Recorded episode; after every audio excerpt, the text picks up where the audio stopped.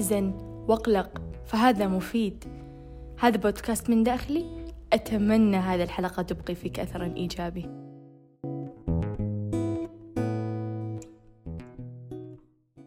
بديت أقرأ كتب وعمري 12 سنة يعني بالصف السادس الابتدائي.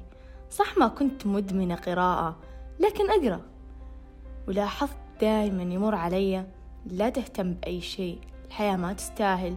ما في شيء يستاهل تزعل وتقلق وتتوتر لا يهمك أي شيء. وأصبحت كثيرا ما أقرأ هذا الكلام إلى أن وصلت مرحلة عقلي بدأ ينفذ لأن كل شيء يحيط بنا ونسمعه دائما ونقرأه دائما. عقلنا لا إراديا يقوم بتنفيذه لذلك انتبه لما تسمعه وتقرأه. فجأة لاحظت أن روحي راكدة. ما صرت أتحمس زي قبل ولا أنبسط زي قبل ولا أضحك زي قبل. روحي راكدة. حصل موقف بسيط مفروض أنه يزعل لكن أنا حتى ما أحرك مشاعري. وتلقيت توبيخ من صديقة. أنت ما يهمك شيء. وتلقيت هنا جرس تنبيه. استوعبت أني أصبحت فعلا ما أزعل على شيء أبدا أبدا. ولا أتعب نفسي بالتفكير. وهذا اللي خلى روحي راكدة. لأن ما صار فيها حزن فكيف بتفرق وتعرف السعادة؟ أنا اليوم أبغى أقول كلام غير اللي كنت أسمعه من طفولتي. أعطي كل المشاعر حقها ازعل واعطي الزعل حقه توتر واقلق. لكن مو زيادة عن المعقول مثل ما نقول بالعامية أي شيء زاد عن حده انقلب ضده. القليل جدا مفيد ومنعش للروح ومنقي لها أيضا ولكن الزيادة الخطأ. أي شيء بالحياة يزيد عن الحد يصبح مضر.